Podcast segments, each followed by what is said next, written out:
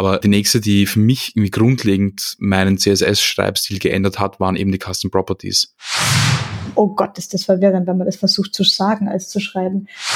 Nimm ein Element, das auf ein Element folgt, das auf ein anderes Element folgt, das auf ein anderes Element folgt. Und so kannst du eigentlich unendlich im DOM davor und äh, zurückgehen.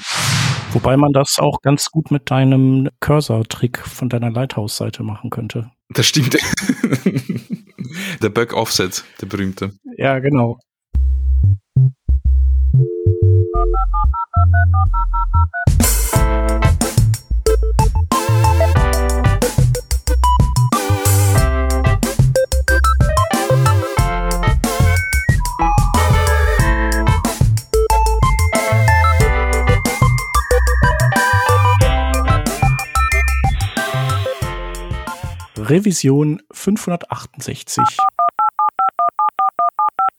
Diese Revision von Working Draft wird euch präsentiert von Mitwald.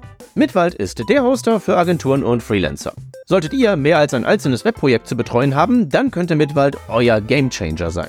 Ich erinnere mich ja mit Grausen an meine eigene Freelancer-Vergangenheit, als ich für 10 Kunden bei 20 verschiedenen Hostern mit 30 Logins zu jonglieren hatte. Brrr. Bei Mitwald hingegen ein Login für alle Projekte wahlweise für den besucherbasierten Agenturserver oder den nerdig selbst konfigurierten Space-Server. Mit allen Features, die ihr euch nur wünschen könnt, vom Shopsystem-Installer über SSL-Zertifikate bis hin zum ausgefuchsten Rechte- und Rollensystem. Ihr wisst schon, für das Management eurer zahllosen Projekte unter einem Dach. CO2-neutral und DSGVO-konform. Und sollte es mal haken und ihr den Support anrufen, dann kriegt ihr echte Nerds ans Rohr. 24-7 an 365 Tagen im Jahr. Das alles könnt ihr haben, wenn ihr auf mitwald.de slash workingdraft vorbeischaut.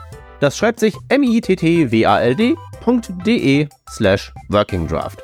Alle Infos zu Mitwald findet ihr natürlich auch in den Shownotes zu dieser Revision. Wir danken Mitwald für die Unterstützung von dieser Revision von Working Draft. Wir sind heute zu dritt. Aus dem Team hätten wir da einmal die Vanessa. Hallo. Ich bin der Shep und das bedeutet, dass wir mal wieder einen Gast haben, und zwar den Manuel, den Manuel Matusovic. Hallo. Hallo, servus. Ja, du warst schon, also mindestens einmal bei uns zu Gast, eventuell sogar öfter. Das letzte Mal war ungefähr vor einem Jahr. Genau, ich denke mal, die, unsere Hörerinnen und Hörer äh, erinnern sich womöglich an dich. Aber für die, die jetzt irgendwie neu eingestiegen sind, vielleicht magst du noch mal sagen, äh, wer du bist und was sich so umtreibt und vielleicht auch, was sich seit letztem Jahr geändert hat. Ja, äh, ja, mein Name ist Manuel Matusovic und ich bin Frontend Developer, Accessibility Auditor und äh, Consultant. so, ich das, das ist ein fürchterliches Wort, aber Unternehmensberater ist irgendwie noch viel schlimmer. Aber so, sowas mache ich halt irgendwie ein bisschen. Und ich bin ursprünglich aus Wien, lebe in Graz und beim letzten Mal, weil ich war, bin schon das dritte Mal zu Gast, beim letzten Mal habe ich gesagt, das ist so lang her, dass ich nicht mehr weiß, was ich damals erzählt habe und mich auch nicht traue nachzuschauen oder nachzuhören, weil es sicher ganz fürchterlich ist. Die letzte Folge habe ich jetzt teilweise nachgehört. Da haben hauptsächlich die Vanessa und ich über HTML und HTML-Validierung gesprochen, weil das war nämlich kurz nach der Beyond Tellerrand letztes Jahr. Ja. Genau. Ähm, äh, was mache ich so? Ich bin, ich bin ja Frontend Developer hauptsächlich, aber mache auch so Kunden, äh, Workshops und äh, eben auch Beratung. Hauptsächlich ähm, rund um das Thema Barrierefreiheit und manchmal auch rund um das Thema CSS und CSS-Architektur und solche Dinge. Aber hauptsächlich äh, sitze ich seit fünf, sechs Jahren circa auf der Barrierefreiheit. Ja, das ist ja auch nicht schlecht. Also da kann man ja auch äh, nicht genug Experten haben eigentlich, ne? Da hattet ihr jetzt eh äh, kürzlich eine sehr schöne Folge mit äh, Svenja von äh, Accenture. Ja, stimmt. Genau, vor sechs Wochen. Nee, die war auch super. Mhm. Genau. Da konnte man auch noch mal ein paar Sachen so fragen, die, ja, die man immer mal wissen wollte. Voll. Genau, also dann, äh, die verlinkt man natürlich auch äh, und geben noch mal eine, eine Hörempfehlung ab. Genau, ich wollte nur sagen zu dem Consultant, äh, genau, ich äh, heiße ja auch so, also ich nenne mich ja auch so. Das ist immer so ein bisschen nebulös. Das äh, hilft auch hier beim Finanzamt, um sozusagen weiter Freiberufler sein zu können, weil du ja im Prinzip als Consultant, dann äh, bist du ja jemand, der sagt, äh, was man machen muss. So fühlt sich das auf jeden Fall an. So, das und das und das ist falsch, das müssen wir so machen und so. Und, ah, okay, das ist freie Arbeit, das ist nicht fremdbestimmt, so, alles klar, du bist Freiberufler, passt. So. Ja, das Problem, das ich nur habe mit dem Begriff ist, dass äh, wenn, man, wenn man vorher Developer-in war oder ist, noch immer irgendwie, und dann sagt, ich bin jetzt äh, Consultant, dann, dann ist es so, als hätte ich jetzt das T-Shirt gegen das Hemd äh, ausgetauscht irgendwie. Mhm. So als würde ich jetzt irgendwie, keine Ahnung, mit dem Koffer irgendwo hingehen und sagen, mhm. so, jetzt reden wir über Code und dann Ja, so McKenzie-mäßig kommst du dann zur Tür rein, ne? Ja, genau, genau. Ja. Ja, ja ich meine, das andere wäre Experte. Das klingt irgendwie auch ein bisschen komisch. Also auch wenn es irgendwie stimmt. Und genau, Schönen dann, guten Tag, Manuel Matusovic, Experte. ja, und was natürlich auch immer geht, äh, so äh, werde ich ja manchmal geschimpft, ist, ähm, also du könntest auch der Accessibility Papst sein. Uh, Papst, ja. Das, das, das ist, äh, das ist immer ein bisschen zu nah am PHP Ninja. Ja, okay. Ja. Points given. Ja. Oder Frontend Ninja, PHP Artisan hat man ja eine Zeit lang gesagt, so wie mhm. Laravel groß geworden ist. Na. Ja. Vielleicht auch ein Accessibility äh, Affiniciado. Wäre ja auch eine Möglichkeit. Mm. Sehr gut. Genau, aber heute wollen wir gar nicht so viel, glaube ich, da über Accessibility reden. Also machen wir natürlich auch, wo sich's anbietet. Mhm. Unser Aufhänger ist ähm, eine Blogpost-Serie, die du äh, irgendwann letztes Jahr mal sozusagen losgetreten hast äh, und dich selbst, glaube ich, damit auch ein bisschen gefoltert hast. Äh, nämlich, ja. du hast gesagt, äh, hey, ich blogge jetzt jeden Tag und schreibe jeweils ein Post zu irgendwas Coolem in CSS. Genau, ähm, noch ein bisschen konkreter, nicht nur irgendwas Coolem, sondern irgendwas Neuem Coolen.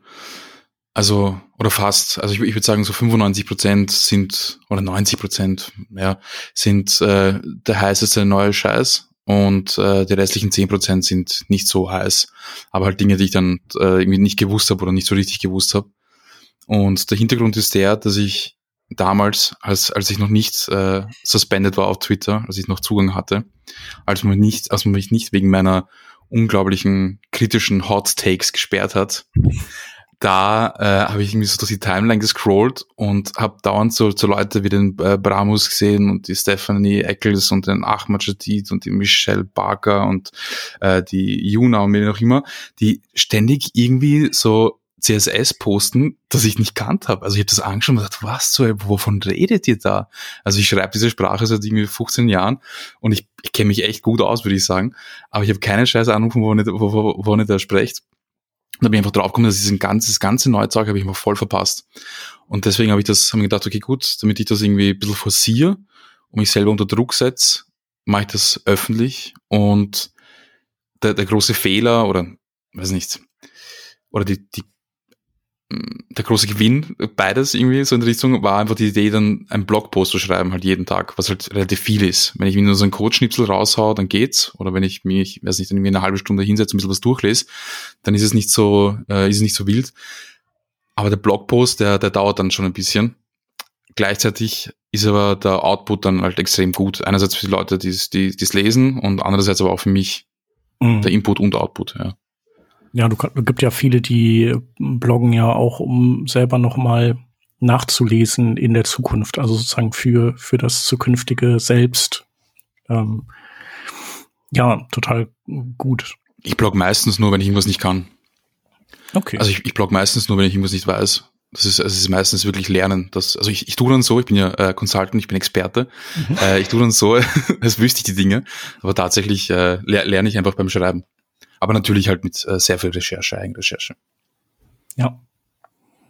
Ja, super. Also ich wollte sagen, ich äh, blogge ja total wenig. Also ich könnte theoretisch, ich habe ja auch eine Webseite und tralala, aber ey, bloggen. Oder ja, aber wenn, dann ist es so ein, so ein Lesedauer 45 Minuten Ding, wie, wie dieses, was war das letzte Mal über die Browser, über den IE irgendwas, was ja, war das Deswegen mache ich das ja nur alle zehn Jahre dann.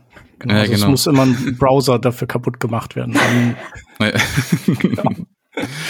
Sehr ja, aber ich, es, äh, genau, es fällt mir halt nicht so leicht. Darum bin ich auch wahrscheinlich mehr hier in diesem Audiomedium unterwegs. Ähm, genau, die Schreiberei, die, das äh, ist anstrengend. Genau. Ja, ganz fürchterlich. Ich tue mir auch schwer. Ich tue mir vor allem mit dem Englischen schwer. Äh, und ähm, es hat nur deswegen funktioniert, weil ich es einfach kurz gehalten habe. Also einfach jeder Post ist, ist jetzt nicht irgendwie, also keine Ahnung, ein Artikel über Container Queries, sondern ein Artikel über, weiß nicht, was in Container Queries fertig, ohne jetzt irgendwie im Detail darauf einzugehen, wie sich der Browser verhält oder, äh, oder keine Ahnung, nur eine einzelne Eigenschaft, nicht gleich alle Eigenschaften, weil sonst hätte das eh nicht funktioniert. Mhm. Ich habe das Gefühl, ich muss euch dran erinnern, dass es ChatGPT gibt. Äh, was kann man damit machen? Ach so. Naja, ja. du kannst ähm, da durchaus, das ist, das ist ja die große eine Frage, die hatten wir ja auch mit äh, Hans und Peter besprochen, wie gefährlich das jetzt sein kann, was jetzt gerade auch Plagiate und sowas angeht, also jetzt nicht unbedingt nur in die Code-Richtung, sondern auch irgendwie äh, eine Thesis zu schreiben, die Masterarbeit, Bachelorarbeit, eine Doktorarbeit abzugeben und aber vor allem auch Blogartikel. Weil was ich schon ausprobiert habe, ist, dass ich Stichpunkte reingeschrieben habe und sag, gesagt habe, mach mal das zu einem professionell klingenden Artikel draus. Der ist nirgends veröffentlicht, ich habe es nur so ausprobiert. Ich habe ziemlich schnell festgestellt, welche Schwächen es durchaus alles gibt. Also gerade die das Hauptmerkmal, worauf ich richtig hinaus wollte, kam nicht so ganz raus. Das war viel Larifari-Text, so wie ungefähr, wenn ich halt auch durch zehn Stack Overflow Artikel oder keine Ahnung, DevTO Artikel klicken würde, wo ich mir auch denke, es kommt noch nicht richtig raus. Ähm, aber man, man hat ja schon, das ist ja gerade das Ding von ChatGPT mit dem Dialogverfahren, dass ich sagen kann, nee, mach das mal klarer, mach, stell das mal mehr raus. Das ganze Vorgedöns brauchst du nicht, das weiß eh schon jeder. Und dann kann was Gutes rauskommen.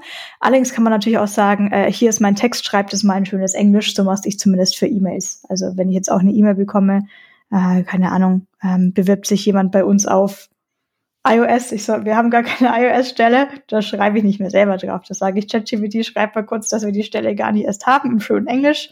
Dankeschön, kopiere ich, schreibe meinen Namen drunter, dann fertig.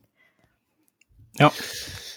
Gegenargument wäre, dass jemand, der auf eine, eine Website geht, jemand, der ähm, RSS liest, also der, der so oder oder oder ähm, auf Social Media ist und dort irgendwie zu einem Link kommt, der der so Inhalte konsumiert, der will von der Person das lesen, würde ich vermuten, weil wenn mhm. das jetzt nicht so der Fall wäre, wenn ich jetzt nur die die Information haben möchte, dann könnte ich einfach auch Chat GPT oder was auch immer irgend so eine AI-Geschichte fragen, wie funktioniert das und der sagt mir das dann. Ähm, also ich glaube, dass diese, dass die, die, die weitere Entwicklung das Menschliche noch mehr herausstreichen wird. Also dass es eher in die andere Richtung geht, dass man noch bewusster vielleicht ohne die Maschinen schreibt, damit es halt einfach irgendwie klar ist, es kommt jetzt von den Menschen und nicht eben so ein Mischmasch aus, äh, wie du sagst, äh, Stack Overflow und sonst irgendwas. Aber natürlich, äh, es, es würde natürlich funktionieren und ich, ich glaube, dass äh, ich glaube, dass äh, so AI relativ viel von dem geschafft hätte. Nur wozu dann das Ganze? Also wozu mache ich das dann? Also es geht nicht darum, dass ich publiziere, weil ich habe keine Werbung auf meiner Website, also ich äh, generiere damit keine Kohle, ganz im Gegenteil, ich habe jetzt äh, Netlify Geld überweisen müssen, weil, weil ich zu viele Anfragen hatte. ähm, also da, dann, dann ist halt die Frage, was, wo, wozu das Ganze? Also der Lerneffekt ist größer beim Schreiben, das will ich damit sagen. Ja. Das ist korrekt. Ähm, das wollte ich gerade noch dazu einwerfen. Wenn es jetzt aber natürlich darum geht, man schreibt die Sachen auf, um sich vielleicht gar nicht für andere, sondern um das für sich selber dann festzuhalten und nachzulesen. Das geht natürlich wahrscheinlich verloren, wenn man es nicht selber schreibt. Ähm, klar, ich denke, dieses Englische, check mal kurz das Englische ab, hat man jetzt gut. Das hat man auch mit Grammarly und anderen Tools. Mhm. Aber ist vielleicht noch ganz nett. Ich würde aber gleich mal zu deinem Tag eins einsteigen jetzt. Ähm, das war Custom Properties und ihre Fallbacks. Mhm. Und die Syntax, die du da auch schön vorstellst, und ich glaube, ChatGPT hat übrigens die Seite überhaupt nicht so schön hinbekommen mit diesen Code-Beispielen und äh, Vorschau-Demos. Aber dein Beispiel ist hier, du hast die Background Color bestimmt mit dem VAR war für die Custom Property und eine Custom Property, dann, die dann nicht gesetzt ist und hat als Fallback einen Hexcode, der für eine schwarze Farbe. Ich würde gerne mal kurz nachfragen nach einem, ob du einen Use Case für uns hast, wann ich zum Beispiel Fallbacks hätte, wann kann es denn passieren, dass diese Custom Property jetzt tatsächlich fehlt? Also ich, ich, ich würde es nicht unbedingt empfehlen, aber ich werde vielleicht nur ganz kurz nochmal äh, wiederholen, was da im ersten Beispiel zu sehen ist. Also es ist einfach ein Div und da ist eine Background Color und da ist diese var-Function. Der erste Parameter ist eben eine Custom Property, die es nicht gibt und der zweite ist die schwarze Hintergrundfarbe. Und es kann sein, dass du das genau dasselbe gerade gesagt hast, nur ich habe schon begonnen nachzudenken, deswegen habe ich nicht, so, nicht fertig zugehört, sorry. Ähm, und die Möglichkeit wäre jetzt, ich könnte jetzt ein Media Query haben oder ein Container Query oder was auch immer und dann könnte ich sagen, ab einer Mindestbreite von 400 Pixel wird die Variable gesetzt mit dem Wert rot. Das heißt, wenn ich unter 400 Pixel bin, nimmt er das schwarze und wenn ich über 400 Pixel bin, dann würde sozusagen die Variable befüllen. Das wäre eine Möglichkeit und ich habe das teilweise auch schon, ich habe das mal in einem Artikel gemacht, ähm, weil ich weil ich klug wirken wollte, weil der weil ich das eben für WebDev geschrieben habe und da bin ich drauf gekommen, dass das irgendwie gar nicht so lesbar ist.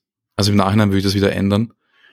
Ähm, so wie ich es jetzt meistens mache, ist, dass ich einfach sage, Background Color ist äh, war minus minus bg zum Beispiel und dann setze ich die Variable einmal und dann im Query überschreibe ich sie nochmal. Also dass ich einfach wirklich einmal explizit setze. Also es ist mehr geschriebenes, irgendwie also eine Zeile mehr, aber es ist für mich viel lesbarer.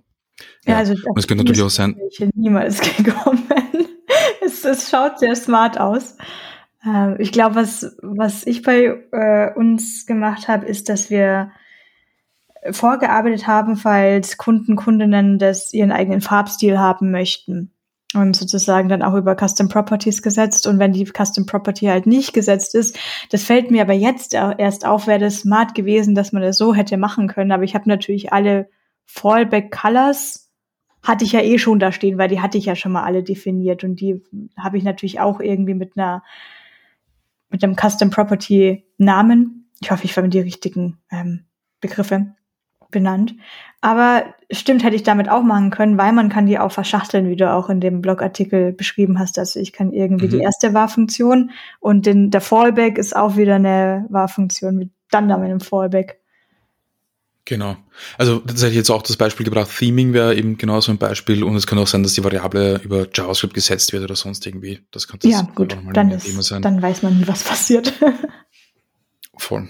Oder es kann genauso auch sein, dass du zum Beispiel, du hast eine, ähm, weiß ich nicht, zum Beispiel eine Web Component und die hat ihre, ihre eigenen Styles und ist alles im Shadow DOM und du kannst nichts ändern und bla bla. Ähm, aber was, was halt schon geht, ist, dass du von außen hin die Variablen, die Custom Properties innerhalb einer Web Component veränderst. Und so könntest du sozusagen einen Platzhalter schaffen für eine Custom Property, die dann von außen befüllt werden kann oder verändert werden kann. Das habe ich jetzt relativ viel gemacht, weil wir äh, bei meinem alten Arbeitgeber, bei einer alten Arbeitgeberin bei der Stadt Wien, ähm, haben wir jetzt auf, setzen wir jetzt auf Web Components und äh, machen wir eine White Label Lösung, die dann einfach gestylt werden kann über Custom Properties. Das heißt, wir machen sozusagen, ähm, geben eine CSS API frei.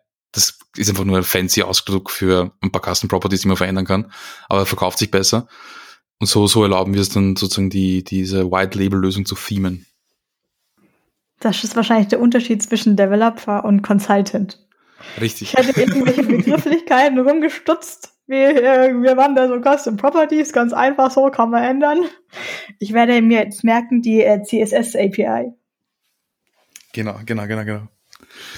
Wobei, ähm, ja, eigentlich müssten wir jetzt irgendwie irgendwas mit AI machen. Also ist eigentlich ähm, CSS AI, nicht mehr eine API. API ist, ist alles AI. veraltet. So ist immer AI, so, so wie damals bei TurboPack, wo man alles mit Turbo geprefixt hat. Einfach pauschal jetzt AI hinten ranhängen. Sehr gut. gut, ja. API AI. genau. Ich schreibe es selber. Mal schauen, was passiert. Ja. ja. Ähm, ich, ähm, also mir fällt zu dem Thema Custom Properties äh, so äh, einfach noch ein, dass die Lea Veru da auch einen schönen Talk irgendwann mal rausgehauen hat. Also wer da Lust hat, auch richtig steil zu gehen, gedanklich. Ja, aber da, also das ist das ist nicht steil gehen, das ist einfach nur äh, die Wand hochgehen. Ne? Verzweifeln. ja, Wahnsinn. Also es ist der Talk äh, vom letzten CSS Day. Mhm. Äh, den findet man auch auf YouTube. Also das ist, äh, die, die sind Wahnsinn. Ich, ich habe wirklich, ich habe einfach ein paar Sekunden geschaut, dann habe ich auf, Play, auf Pause drücken müssen, um zu verstehen, was er da gerade gesagt hat, dann nochmal, und das geht die ganze Zeit, also diesen 45 Minuten Talk, da habe ich, glaube ich, drei Stunden gebraucht, um mir den anzuschauen. Ja. Äh, die, ist, die, ist, die ist ganz abgefahren. Dies Jahr macht er immer Talk. so super coole Talks, genau, und, und ja, der ja. ist halt dann eben wirklich nur rumnörden über Custom Properties. Genau, und sie hat auch beklagt, dass äh, die wenigsten Leute eben oder viel zu wenig Custom Properties in Custom Properties hinein verschachtelt würden und man da irgendwie noch, noch viel mehr rausholen könnte, wenn man das tut. Genau, dann, dann hat man es halt mit so Konstrukten zu tun, wie du sie da in deinem Post beschrieben hast. Mhm. Das ist ja voll spannend auch. Also ich, ich denke da gerade ganz viel drüber nach, weil ich jetzt auch äh, dieses Jahr beim CSS Day einen Talk halten darf, ähm, was ich unglaublich furchteinflößend finde. Muss sich nur das Line-Up anschauen, wer da alles spricht. Also es ist ganz, ganz abgefahren. Ähm, und bei mir geht's irgendwie, also der, der Titel von dem Talk ist That's not how I wrote CSS three years ago. Und dann geht es darum, dass sich einfach ähm, die Art und Weise, wie ich CSS schreibe, grundlegend verändert hat und wie sie sich noch verändern wird. Und eben darauf bin ich draufgekommen durch das Schreiben von diesem Blogpost. Also es gibt ein paar Dinge, die, die jetzt neu sind oder kommen werden, die die Art und Weise, wie wir CSS schreiben, grundlegend verändern. Also wenn ich da ein Beispiele geben darf, so in, in meiner Karriere, also die ersten Websites, die ich gemacht habe, die waren noch ohne CSS. Also da gab es den, den Font-Tag zum Beispiel oder das BG-Color-Attribut auf dem Body oder das Link-Attribut und A-Link und so weiter. Also so sehr äh, visuelle Attribute und Elemente. Und dann kam CSS, dann habe ich mal CSS geschrieben und halt irgendwas, ir irgendwelche Selektoren irgendwie geschachtelt und äh, auf gar nichts geschaut. Und dann kam dann die, ähm, die Media Queries. Und das war das erste Mal, dass sich bei mir was wirklich grundlegend verändert hat. Also wenn man dann plötzlich irgendwie doppelt deklariert hat, äh, beziehungsweise dann auch darauf achten musste, dass, dass man irgendwie nicht zu spezifisch wird, dass man mit den Selektoren ein bisschen besser umgeht, weil es einfach sehr, sehr kompliziert wird, wenn man dann Property-Werte überschreiben muss. Und dann ist dann irgendwie äh, BAM gekommen und mit BAM hat sich dann wieder alles grundlegend verändert. Und das war eine, eigentlich eine super Überleitung von dir, weil ich glaube, die, die, die nächste Sache, also ich habe jetzt ein paar Sachen gesprungen, also es gibt noch mehr Sachen, aber äh, die nächste, die für mich irgendwie grundlegend meinen CSS-Schreibstil geändert hat, waren eben die Custom Properties. Also ich schreibe, das CSS schaut jetzt einfach ganz, ganz anders aus. Ähm, ich habe es eh vorher erwähnt, dieses äh, Deklarationen von, von Eigenschaften wiederholen mache ich eigentlich relativ selten nur noch. Also es gibt einmal die Deklaration und dann ändere ich eigentlich nur noch den variablen Wert in einem Media Query oder als Container Query oder wie auch immer. Und äh, eben auch viel mit diesen, oder nicht viel, aber halt auch teilweise diese Fallback-Geschichten und das, was ich eben vorher angesprochen habe mit der CSS API. Also das CSS schaut bei mir jetzt wirklich sehr, sehr anders aus. Ist bei vielen Leuten wahrscheinlich schon früher passiert, nur aufgrund der Tatsache, dass ich einfach bei der Stadt gearbeitet habe und wir bis vor, weiß nicht, drei Jahren noch zehn Prozent IE11-User hatten, ähm, haben wir einfach noch nicht so viel mit Custom Properties gearbeitet und ich habe jetzt wirklich vor kurzem damit angefangen, so richtig. Mhm.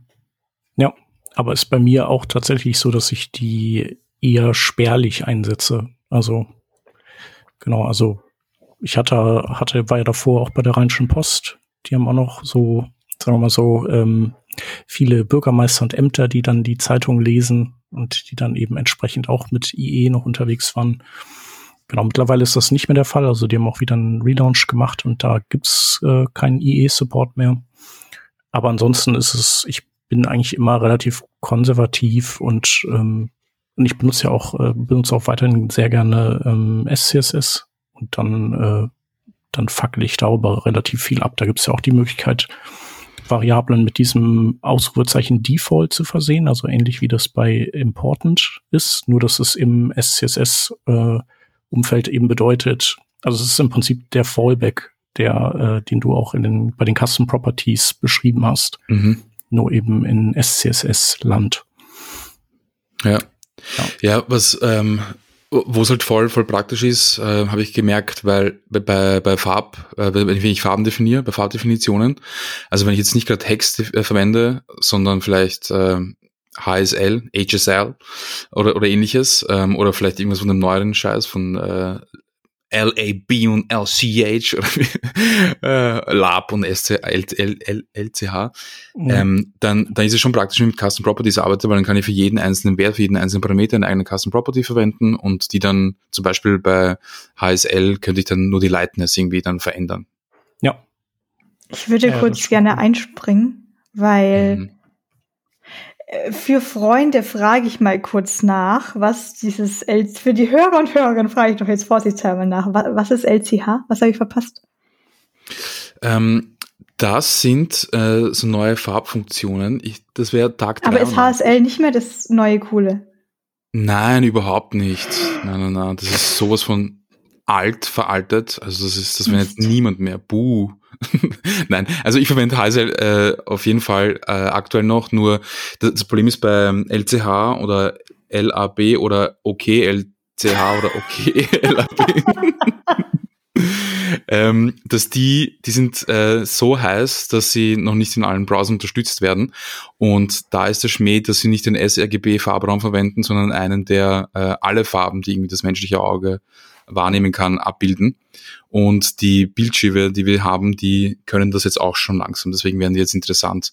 Das mhm. heißt, die haben einfach noch mehr Farben, noch sattere Farben.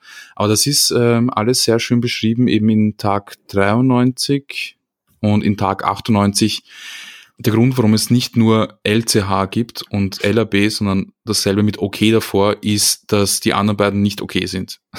Also es gibt irgendeinen Fehler äh, beim Blau.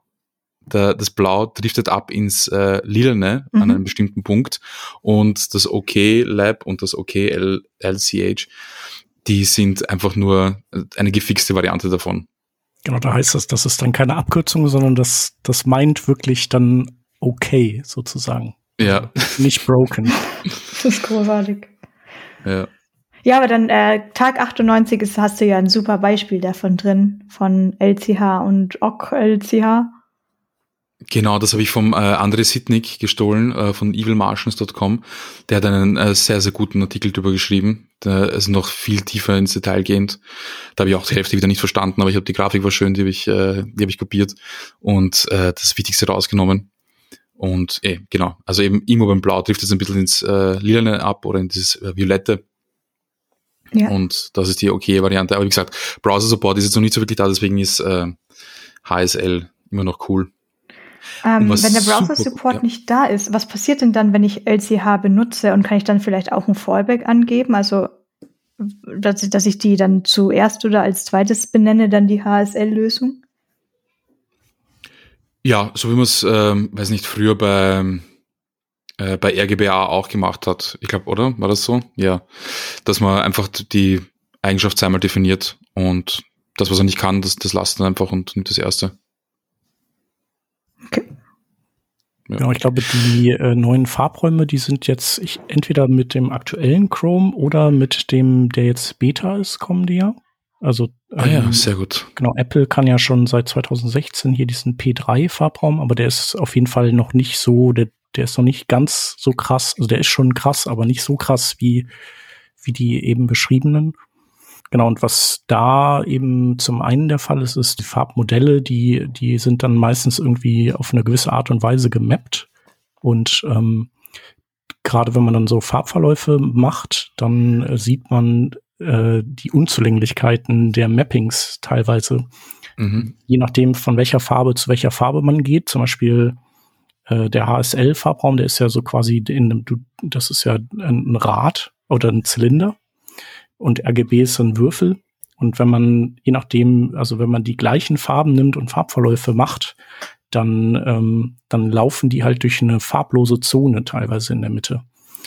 Äh, weil eben das mhm. eine ein Zylinder ist und das andere ein Kubus. Und da hilft es auch manchmal tatsächlich äh, beim Farbverlauf den Farbraum zu wechseln, um zu schauen, ob der Farbverlauf nicht vielleicht cooler aussieht in einem anderen Farbraum.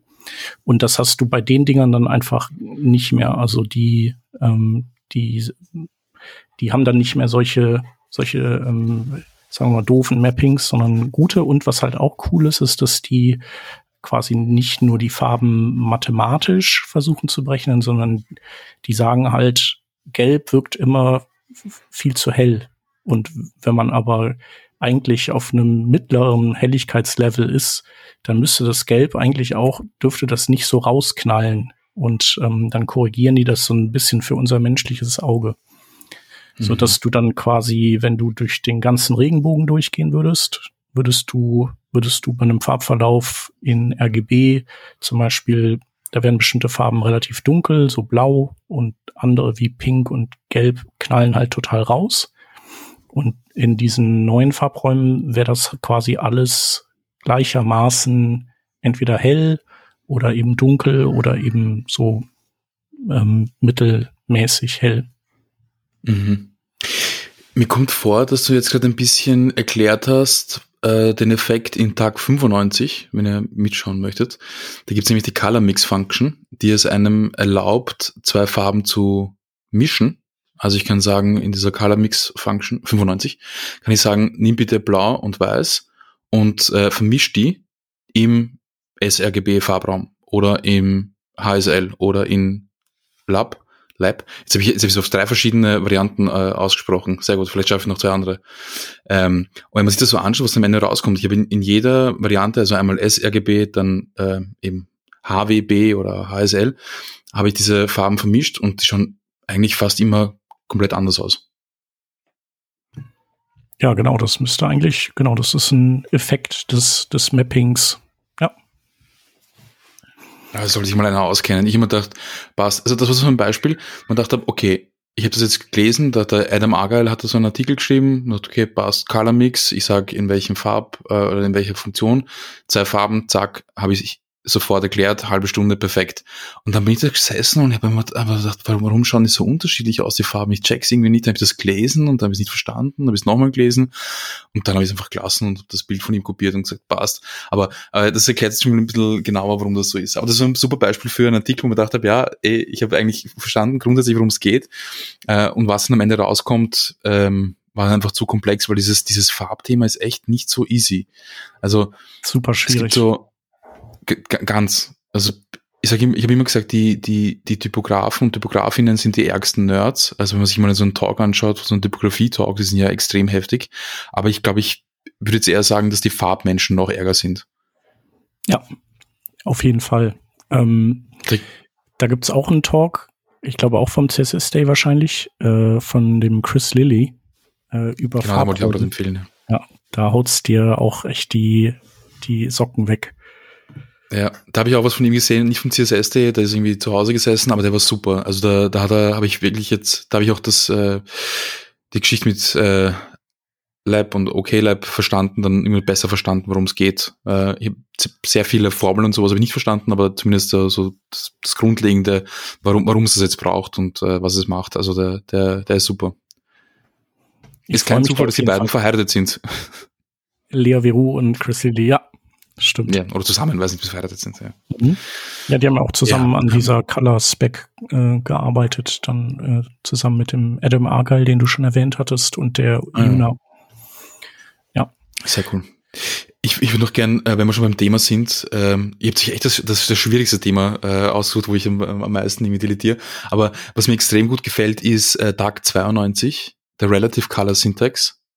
Das ist super cool, da freue ich mich wirklich sehr, weil das, was ich vorher erwähnt habe, mit, äh, man könnte so diese äh, HSL-Function irgendwie nehmen und dann einzelne Werte in Variablen speichern und dann kann man schön damit arbeiten. Das ist dann nicht mehr notwendig, weil da kann ich einfach hergehen und sagen, ähm, nimm dir einen Hexwert und da nimm dir bitte aus dem Hexwert dann den RGB-Wert und dividier den durch 50 oder nur den B-Wert durch 50 oder nimm dir bitte aus diesem Hexwert und mach draus Lab oder keine Ahnung. Also das ist wirklich sehr cool. Oder ich könnte sagen, ähm, nimm diesen ich sage jetzt irgendwas, sRGB, äh, nein, äh, RGB-Wert und mach daraus HSL und beim L zieh bitte 10% ab. Oder statt dem H verwend 10 oder was auch immer. Also ich kann wirklich jeden, ich, ich kann sozusagen einen Wert nehmen, den in einen anderen umwandeln und dann auch nochmal abändern. Das ist schon ja. sehr, sehr cool. Das sind ja auch so, also diese Farben und die Farbfunktionen, das, das erschließt ja so eine ganz neue Welt, weil eigentlich sind die, haben sich ja die Farben, also bis auf den Alpha-Channel, so, uh, Alpha-Channel, wir haben Transparenz. Ja. So, das war ja so eigentlich das einzige, wo wir, was so als Neuerung kam. Ich meine, irgendwann, ganz früher gab es mal Web-Safe Colors. Ich glaube, das lag aber einfach, ich weiß nicht mehr, woran das lag. Lag es in einem Bildschirm, lag es in einem Browser, man weiß es nicht. Ähm, Beides vermutlich. Ja, genau. Und jetzt, also was, was da abgeht, also es ist auch total spannend. Ähm, also wie kannst du das überhaupt äh, testen? Also was macht man da? Also du brauchst ja theoretisch verschiedene HDR-Monitore, dann brauchst du vielleicht noch einen Monitor, der nicht HDR hat, damit du irgendwie gucken kannst, äh, sieht es dann irgendwie ganz schlimm aus bei Leuten, die kein, kein High Dynamic Range haben. Ähm, und auch so Accessibility-Geschichten wie äh, Vordergrund, Hintergrund, Kontrast und sowas, mm. die mhm. müssten ja dann eigentlich auch alle wieder neu in Frage gestellt sein, theoretisch. Das stimmt, ja. Also, pff, wie testet man das? Also in Wien würde man sagen, wird schon passen. Nein, es ist, du hast schon recht, es ist, es ist schwer zu testen, ja. Aber es ist, es ist super spannend, weil ich habe, ganz ehrlich, ich habe bis jetzt einfach immer Hex oder RGB verwendet, weil, keine Ahnung, haben mich einfach nicht interessiert, warum soll ich dieses andere Zeug verwenden. Und jetzt, wo ich drüber geschrieben habe, merke ich einfach, e, es ist schon wirklich einfach intuitiver, äh, mit diesen Funktionen zu arbeiten, wenn man sich ein bisschen damit beschäftigt hat. Und je öfter man es verwendet hat, desto, desto mehr Sinn macht es halt irgendwie auch. Also das ist schon, schon sehr cool. Ja, ja. Genau, also ich glaube, dieses äh, LCH ist ja im Grunde genommen ein ähnliches Setup wie äh, HSL, ähm, nur dass die Komponenten gedreht sind, deswegen ist das L halt nicht hinten, sondern vorne. Genauso Lightness und dann Chroma sozusagen die, die Vibrance, die quasi Sättigung der Farbe und dann H ist halt Hue, so wo auf dem Farbrad ist jetzt diese Farbe. Und mhm. bei dem äh, Lab ist es so, dass L wieder Lightness ist und dann scheint, also ist es wohl so, dass wir äh, Menschen, ähm, also wir können quasi entweder blau wahrnehmen oder gelb und dann grün oder rot. Und ähm, genau, das sind halt quasi die A-B-Achsen, wo man sagen kann, entweder eine Farbe hat Rotanteil, dann hat die aber keine Grünanteile. Oder umgekehrt und dann das gleiche nochmal mit der blau-gelb-Achse. Und ich glaube, wenn man das sich, wenn man sich diese Sachen merkt, dann äh, kann man irgendwann wirklich aus dem Kopf wahrscheinlich Farben, also nicht hundertprozentig genau, aber so einigermaßen gut auch äh, runterschreiben. Ja, viel, äh, zumindest viel besser als mit Hex. Also schwarz kann ich, weiß kann ich, rot, grün, blau kann ich auch. Ja. Äh, hellgrau kann ich auch, das war's. Und ich weiß, dass 1, 2, 3, 4, 5, 6 ist so ein dunkelblau. Aber das war's auch schon. Ja. Ja, und genau. äh, ich glaube, diesen neuen Funktionen, wenn man sich da ein bisschen damit beschäftigt hat und dann äh, mal eine Weile verwendet hat, wenn es sobald es geht, dann geht es auf jeden Fall äh, deutlich besser. Sehe ich auch so voll. Auf jeden Fall juckt es ja. mich da also, schon mitzuspielen. Ja, ich, ich merke mir schon, hast äh, sehr, sehr viel Ahnung.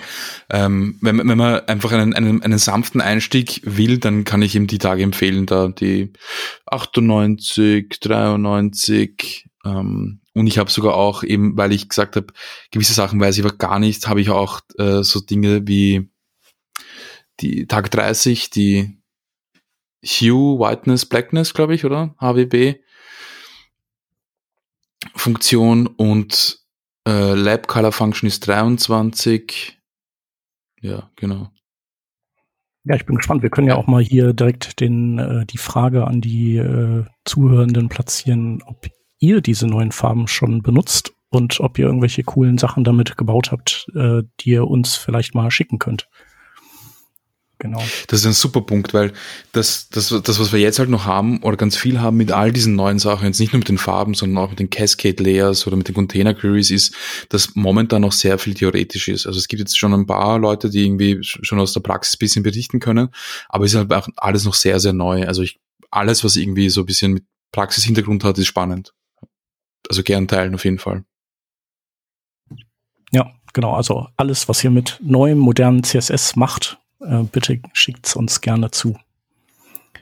Ähm, genau, bei den Cascade Layers, da ist es bei mir so, dass die, die rühre ich erstmal noch nicht an. So, das äh, muss erstmal überall supported sein, bevor ich mich damit beschäftigen möchte.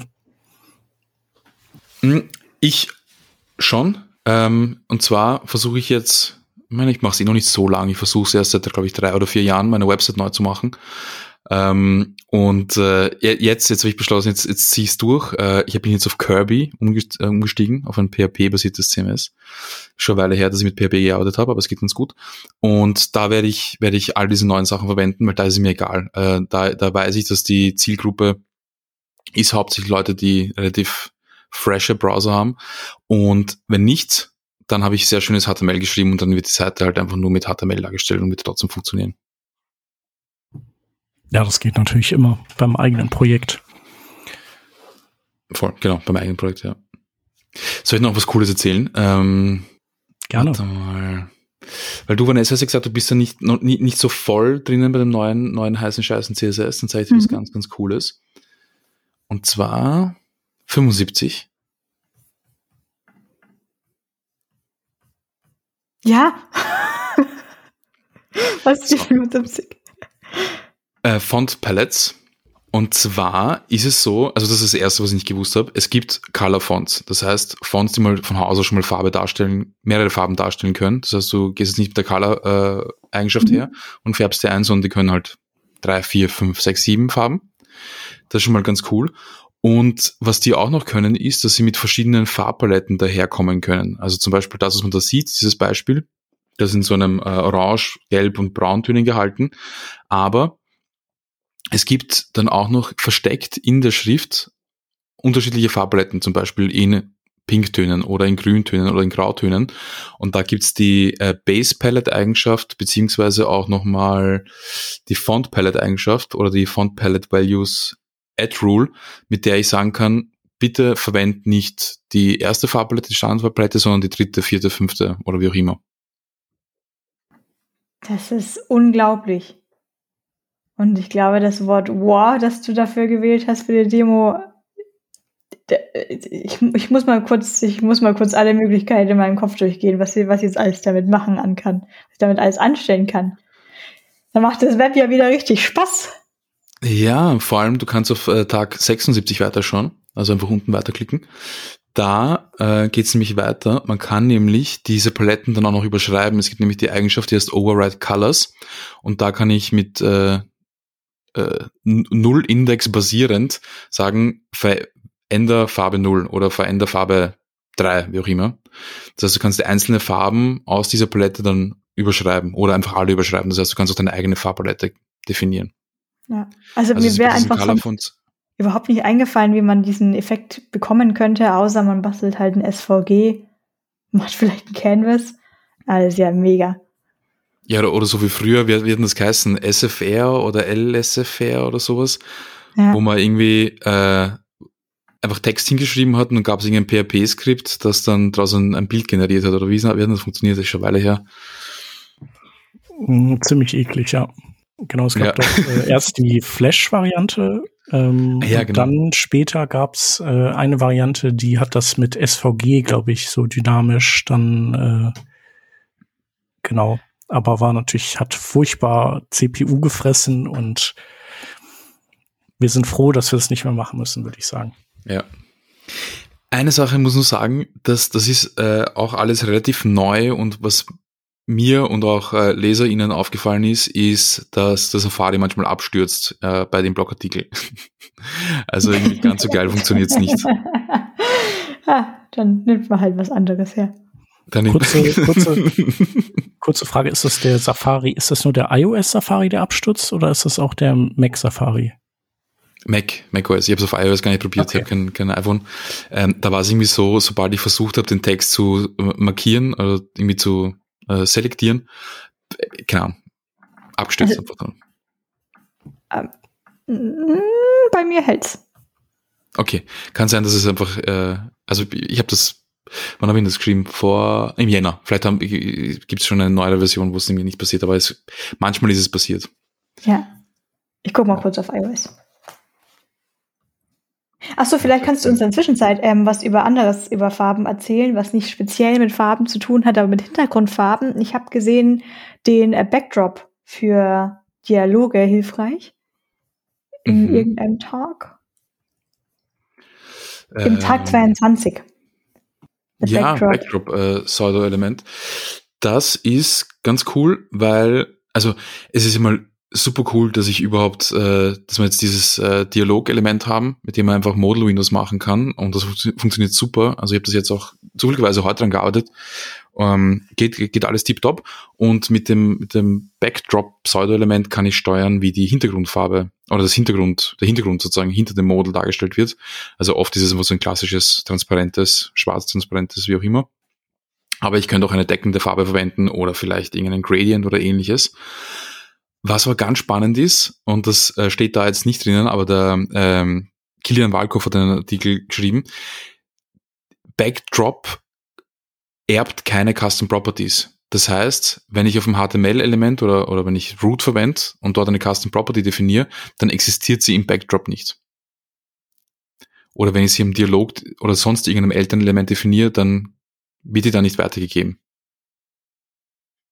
Das ist spannend für Designsysteme und so. Also wenn ich irgendwie Design-Tokens habe und ich definiere die nur auf dem Root, dann sind die da nicht drin. Mhm. Und ich habe natürlich vergessen, warum. Also Shep weiß es wahrscheinlich.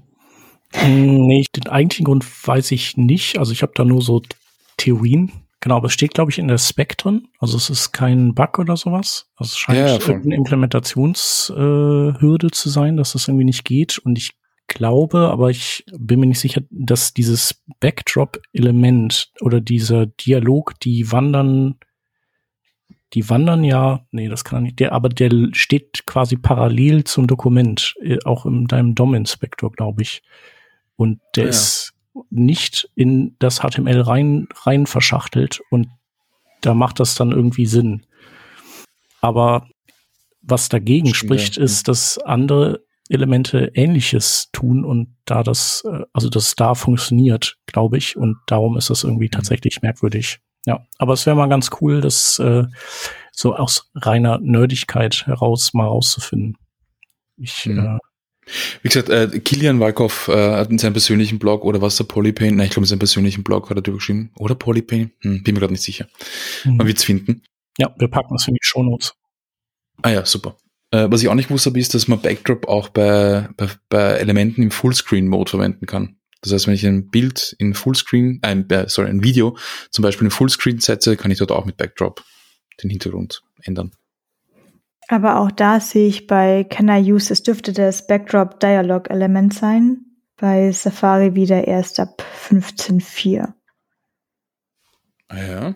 Ja, weil bei Chromium Browsers sieht das ungefähr aus wie fast schon seit immer.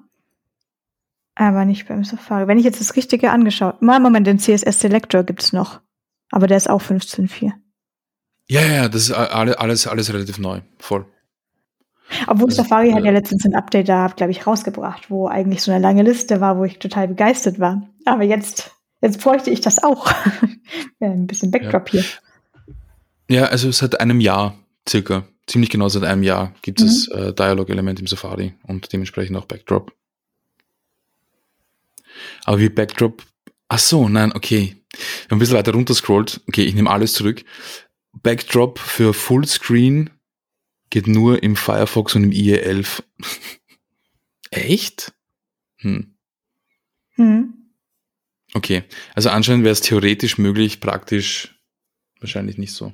Aber es geht ja mittlerweile mit, äh, mit äh, Has. Ne? Könnte man dann sagen, so, wenn du ein Element im Fullscreen-Mode hast, was man ja über diese Pseudoklasse Fullscreen rauskriegt, wenn das, dann könntest du quasi dir ein Backdrop per Pseudo-Element am Body oder so bauen, das dann quasi automatisch über der Seite liegt.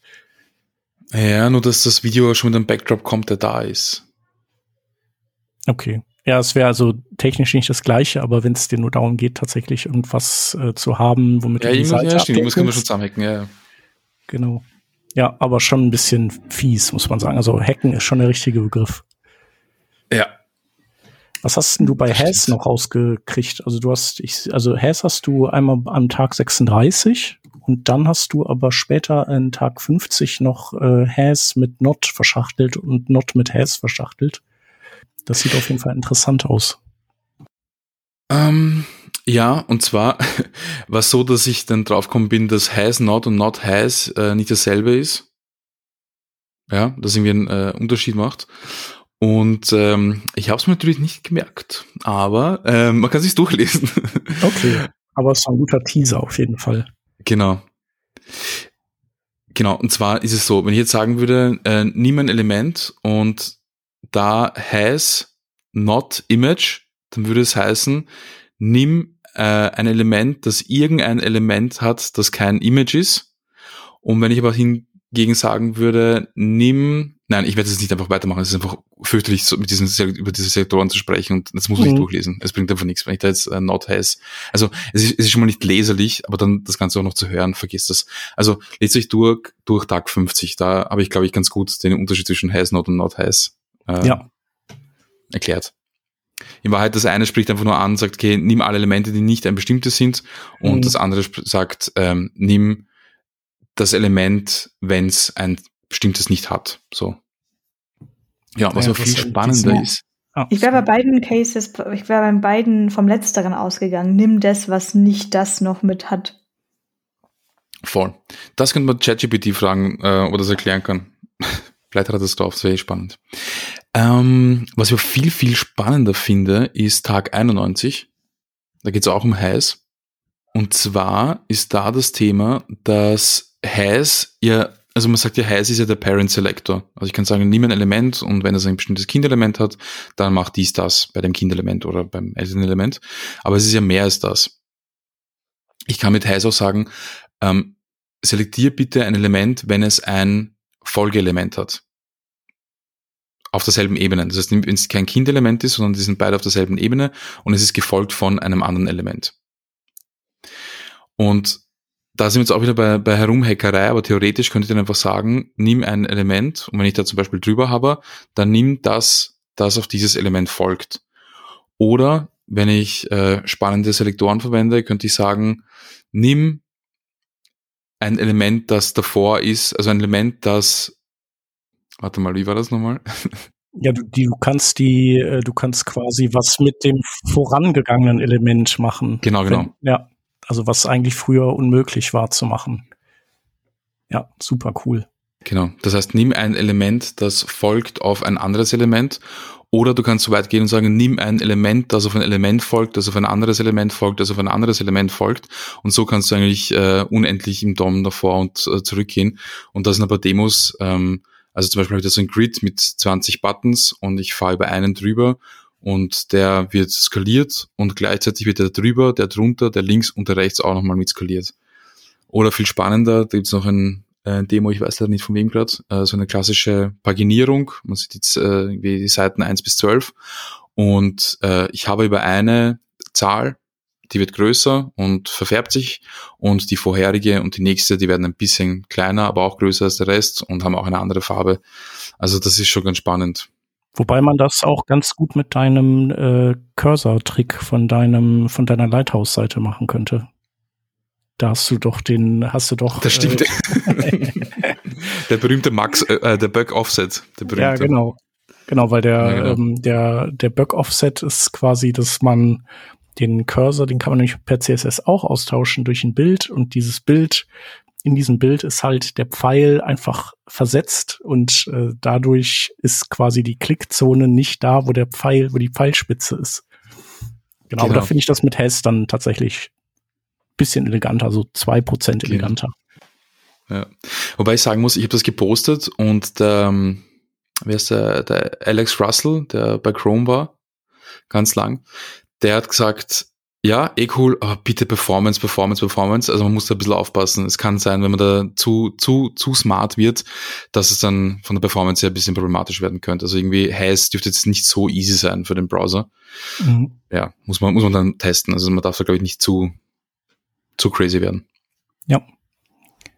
Genau, das, äh, da hatten wir ähm, ich glaube, das hatten wir eventuell schon mal äh, in, in einem der letzten Podcasts, das, äh, und das passt ja auch, dass der Edge, der legt äh, das jetzt quasi offen in seinen DevTools, da kannst du so ein Selector-Profiling machen. Und ähm, wirklich? Ja, ja, das ist ganz cool. cool. Genau, und dann sieht man auch tatsächlich, also das Has ähm, einfach länger braucht, weil die eben, also die haben schon, also der, der, der Knoten ist ja geplatzt, also warum wir das haben, ist ja schon, weil ähm, weil die einen Weg gefunden haben, das performant zu machen. Es ist aber halt eben näher an dem, wie andere Selektoren arbeiten, aber eben einfach trotzdem nicht so performant. Ist auch nicht schlimm, also man kann es benutzen, nur wenn man halt äh, einen riesen DOM-Baum hat, weil der quasi ja jedes Element dagegen matchen muss, dann, dann fällt es dann doch vielleicht ins Gewicht. Genau, das kann man halt mit diesen mhm. Edge-Dev-Tools ganz gut äh, profilen mittlerweile. Coole Sache. Ja, und ansonsten Tag 99 natives Nesting. Ähm, Finde ich jetzt ein bisschen langweilig, aber ist ja eh cool. Also ich glaube, sehr viele Leute freuen sich drüber, dass man jetzt äh, so ähnlich wie bei SAS oder Less oder für die Hipster bei Stylus äh, nesten kann. Und ja, kann man, kann man jetzt schon, ich weiß gar nicht, ob man es jetzt schon irgendwie im normalen Safari, aber zumindest im Technology Preview kann man schon mal testen. Und ich glaube in Chrome auch mittlerweile. Die Frage ist nur, wenn man jetzt schon irgendwo SAS drin hat, und vor allem fürs Nesting. lohnt sich das dann, das rauszuwerfen? Muss man für sich selber entscheiden. Also ähm, so wie ich SAS verwendet habe, also es ist wirklich nur ganz persönlich, war einfach hauptsächlich ähm, Variablen, Nesting teilweise, aber ich wäre auch ohne ausgekommen mhm. und Mixins. Das war so schon. Das meiste habe ich eigentlich sonst wirklich nicht verwendet. Ja. Also für mich ist, ist SAS jetzt nicht tot. Also wenn, wenn ich es verwenden, wenn ich Sinn sehe äh, dahinter, würde ich es nochmal verwenden. Oder wenn es äh, irgendein bestehendes Projekt gibt, würde ich jetzt nicht sagen, na bitte lass mal SAS. Aber tatsächlich jetzt beim neuen Projekt verwende ich es eigentlich, bei neuen Projekten verwende ich es eigentlich nicht mehr. Ja, ich habe zum Beispiel seit jetzt wirklich langer, langer, langer, langer Zeit keine Variablen mehr im Einsatz und keine Mixins, sondern eigentlich, wenn überhaupt, nur fürs Nesting. Dann mache ich es aber auch oft so, dass ich mich zweimal frage, ob ich das jetzt wirklich nesten muss. Also ich weiß, manchmal ist es noch so von früher gewohnt, war es bei mir noch so Default, ich neste das jetzt, weil ich kann. Mittlerweile ist so, ja, was bringt's mir eigentlich, dass ich es gerne auch manchmal flach halte. Ist dann teilweise immer ein bisschen nervig, finde ich zum Beispiel, wenn man von, äh, von Code Sandbox oder von irgendwo Codeschnipsel übernehmen möchte, die von Haus aus das benutzen und ich habe es bei mir nicht drin, da muss ich das wieder alles umschreiben. Wahrscheinlich gäbe es irgendwelche coolen Tools, die es automatisch machen, äh, kurz selber. Und deswegen, ähm, ich habe nämlich von auch von Native Nesting vor einiger Zeit schon mal gehört und mich gefragt, ob es jetzt gerade so bei einem View-Projekt, wo man ja eh sein Scope CSS hat, das ist, da ist sowieso nicht viel genestet, ob sich das da irgendwie rentieren würde für irgendeine Performance, irgendwie Kilobyte-Größen von irgendwas, irgendeinen Bildprozess schneller machen, wenn man das jetzt refactoren würde oder raus refactoren würde. Wie gesagt, also du hast einen ganz, ganz wichtigen Punkt angesprochen. Also sobald man in so einem, in diesem Komponentending arbeitet ähm, und das CSS lebt dann auch bei den Komponenten und irgendwie sehr nah am HTML und an, am JavaScript von eben einer Komponente dran, dann, dann macht es immer weniger Sinn, weil ich habe es auch sehr ja. gern verwendet, einfach nur um Komponenten abzukapseln in einem großen CSS-Dokument. Mhm. Und ähm, das fällt dann damit auch ein bisschen weg. Und ansonsten, ob es sich wirklich auszahlt, ich weiß nicht. Also ich meine, ich habe an Projekten gearbeitet, wo, wo der Build irgendwie 15 Minuten dauert. Also da, da macht, macht alles Sinn, was man wegoptimieren kann. Ähm, und ich glaube, es kommt auch darauf an, welche Version von SAS, ob es jetzt Start, SAS, Node, mhm. SAS oder ich zu wieder. Es gibt, gibt ja auch Performance-Unterschiede. Ähm, also ich hätte jetzt nicht gespürt bei den Sachen, denen ich gearbeitet habe. Aber die sind auch meistens sehr nah an Standards dran und da passiert nicht so richtig viel. Ich würde jetzt kurz nochmal gerne einhaken, weil du hast gerade Datsas und Notesas erwähnt. Könntest du beschreiben, was das eine, was das andere ist? Was sollte man verwenden? Äh, nein, das war so sicher. Ich, ich habe es mir nicht mehr. Ich habe vor kurzem die Frage war äh, natürlich äh, nicht gerichtet. Du hast schon so lange nicht mehr gesprochen. es ist nur die Technologie dahinter. Ähm, das eine ist, glaube ich, in Node geschrieben, das andere in Dart und ich eins von beiden ist schneller. Ich glaube, die Dart-Variante, weil die ist wiederum geschrieben in irgendwas anderes. Nein, keine Ahnung. Chef weiß das sicher. Äh, also ob die schneller ist, weiß ich nicht, aber ähm, die ist halt gerade so die Geschmacksrichtung du jour. Also äh, die entwickeln das halt in Dart. Ähm, genau, vielleicht, weil sie es dann auch nach JavaScript irgendwie kompilieren können. Ähm, genau, also äh, SAS oder Dart SAS ist jetzt so das ähm, das Hauptding von den, von den SAS-Leuten. Ja, also ich habe ungefähr genau das gleiche Wissen wie ihr dann. Bei mir war es dann irgendwann, ich wollte was mixen. Ich bin mir nicht mehr hundertprozentig sicher, was es war. Also nagelt mich bitte nicht auf das Beispiel fest. Aber es war so in die Richtung, dass ich sowas machen wollte wie Max. So, so um die, in die Richtung von Marv Max. Und das eine war halt sowas wie 100 Prozent und das andere war was wie 30 VH View Height. Irgendwie sowas. Und das war in Notesas nicht möglich, weil ich das nicht mixen durfte. Und dann musste ich doch mal einfach schnell auf Datsas umstellen. Dann habe ich auch kurz gelesen, worum geht's hier eigentlich? Und so, ach so, ist ein Dart geschrieben, ist irgendwie performant, das sollte man eh verwenden. Das hat, war dann auch meine Research wieder und dann war ich auch fertig und das äh, Mixen von irgendwelchen Einheiten hat dann funktioniert. Ja, ich glaube, aber einer gewissen Größe spürt man es, aber ich habe das nie, ich, ich habe nie so komplexe Konstrukte gehabt, dass, dass ich da jetzt wirklich irgendwelche Performance-Unterschiede großartig gemerkt habe. Ja, ich glaube, wichtig ist einfach nur äh, nicht, nicht mehr das, aber das geht wahrscheinlich gar nicht mehr, das Ursatz, das in, äh, glaube ich, in Ruby geschrieben war. Das, also das mhm. war halt einfach langsam. Ja. Ah, ja. ja, ich, bei mir ging es auch nicht um Performance, sondern einfach, dass ich äh, quasi da up to date sein will, weil ich dann befürchte, mhm. vielleicht ist Nodestars dann tatsächlich mal deprecated und ich will das halt nicht mal in fünf bis zehn Jahren alles umändern müssen, sondern das versuche ich dann schon immer, immer recht zügig abzudaten. Wir hatten jetzt bei den ähm, 100 Days eine Rubrik gerade noch gar nicht benannt, die ich aber eigentlich sehr viel gehört habe. Ähm, und das sind ganz viele Margin-Sachen. Und ich pick mir da gleich mal jetzt einfach, obwohl das hat ja, ist ja eigentlich gar kein Margin, aber so, so im Sinne von Stadtmargin, ähm, pick mir jetzt gleich mal Day 2 wieder raus, den Tag Nummer 2 mit Logical Properties. Ich habe sehr viel davon gehört. Und vielleicht könntest du mir noch mal erklären, was dieses Right to Left, Left to Right macht und warum man es verwenden sollte. Mhm. Oder auch nicht. Ja, ähm, auf jeden Fall. Also wir haben, wir haben ja Sprachen, die von links nach rechts gelesen werden und welche, die von rechts, äh, also von links nach rechts und andere, die von rechts nach links gelesen werden. Und wenn wir in CSS ähm, irgendwo Margin Right verwenden, dann ist es immer Margin Right, ganz unabhängig von der Leserichtung. Und ich habe da ein Beispiel, wo ich einfach so äh, quasi wie, also bei unter dem eh gleich unter der ersten Überschrift Physical Properties. Wenn man jetzt sowas nimmt wie zum Beispiel eine horizontale Navigation und sagen wir mal, ich verwende kein Gap, sondern ich verwende Margin zwischen den einzelnen Elementen und ich sage, jedes LI in meiner Liste hat eine Margin Right, dann wäre das bei beiden Leserichtungen gleich, nur man sieht bei der Right to Left, dass da eben der Margin nach rechts geht und nicht nach links geht in die andere Richtung. Also müsste sozusagen gespiegelt sein und das funktioniert eben mit diesen physikalischen Eigenschaften nicht mit äh, Left und Right. Und ähm, so ähnlich ist es auch bei Flexbox zum Beispiel, da hast du ja auch Flex End und Flex Start, also da wurde ja bewusst darauf verzichtet, Left und Right zu verwenden, sondern zu sagen Start und End. Und die reagieren aber auf die Leserichtung. Das heißt, äh, die können das schon.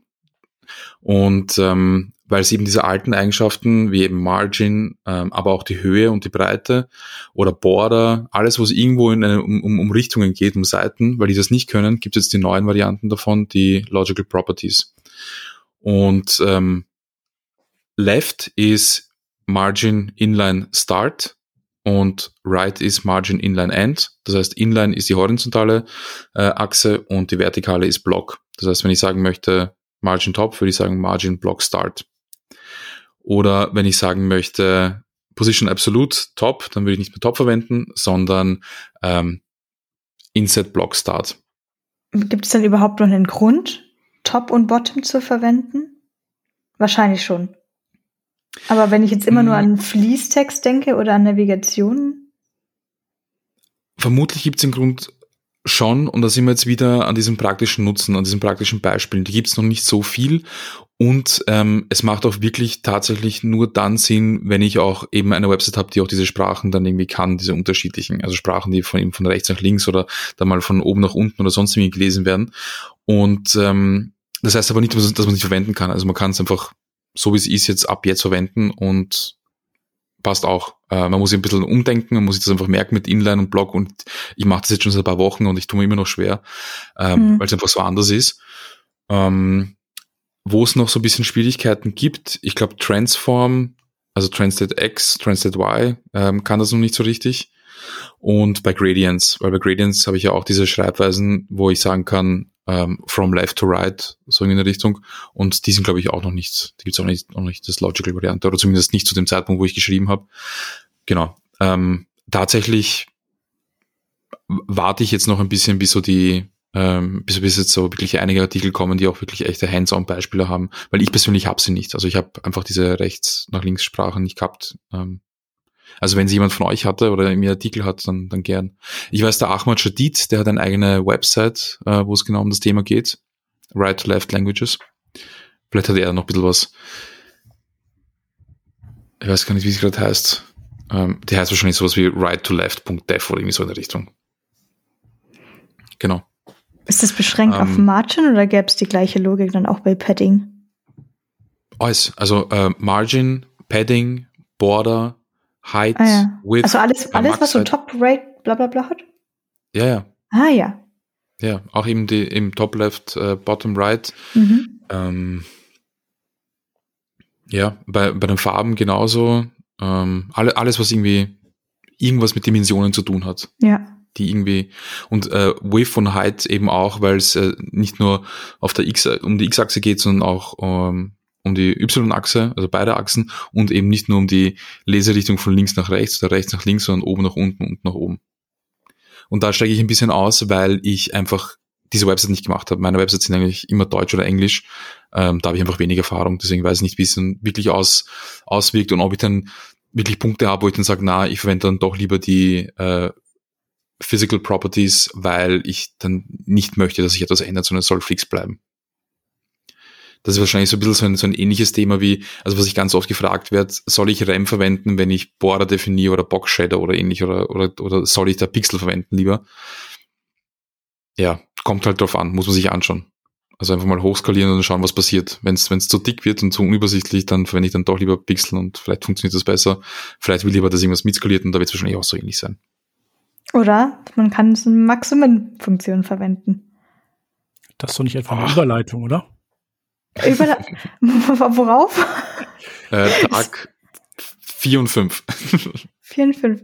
Ach so, ich wollte eigentlich danach noch zum Margin Trim springen, aber dann schauen wir mal zu Tag 4. Oh! Also bevor wir, bevor wir die Logical Properties ja. lassen, ich wollte nur sagen, also ich finde halt, äh, die kann man halt, oder die können wir nicht so gut testen. Also so äh, REM kannst du ja noch testen, dann gehst halt einfach hin und skalierst so deine US-Font hoch oder so und dann funktioniert das oder funktioniert das nicht. Aber wenn ich mir, also wenn ich jetzt meine Seite auf Arabisch übersetze mit Google Translate, dann weiß ich ja, also weil ich halt kein Arabisch kann und auch kein Hebräisch und Chinesisch und Japanisch, ähm, ich weiß ja überhaupt gar nicht, ähm, also technisch sehe ich dann, dass sich Dinge ändern, aber ob das so richtig ist, weiß ich halt auch nicht.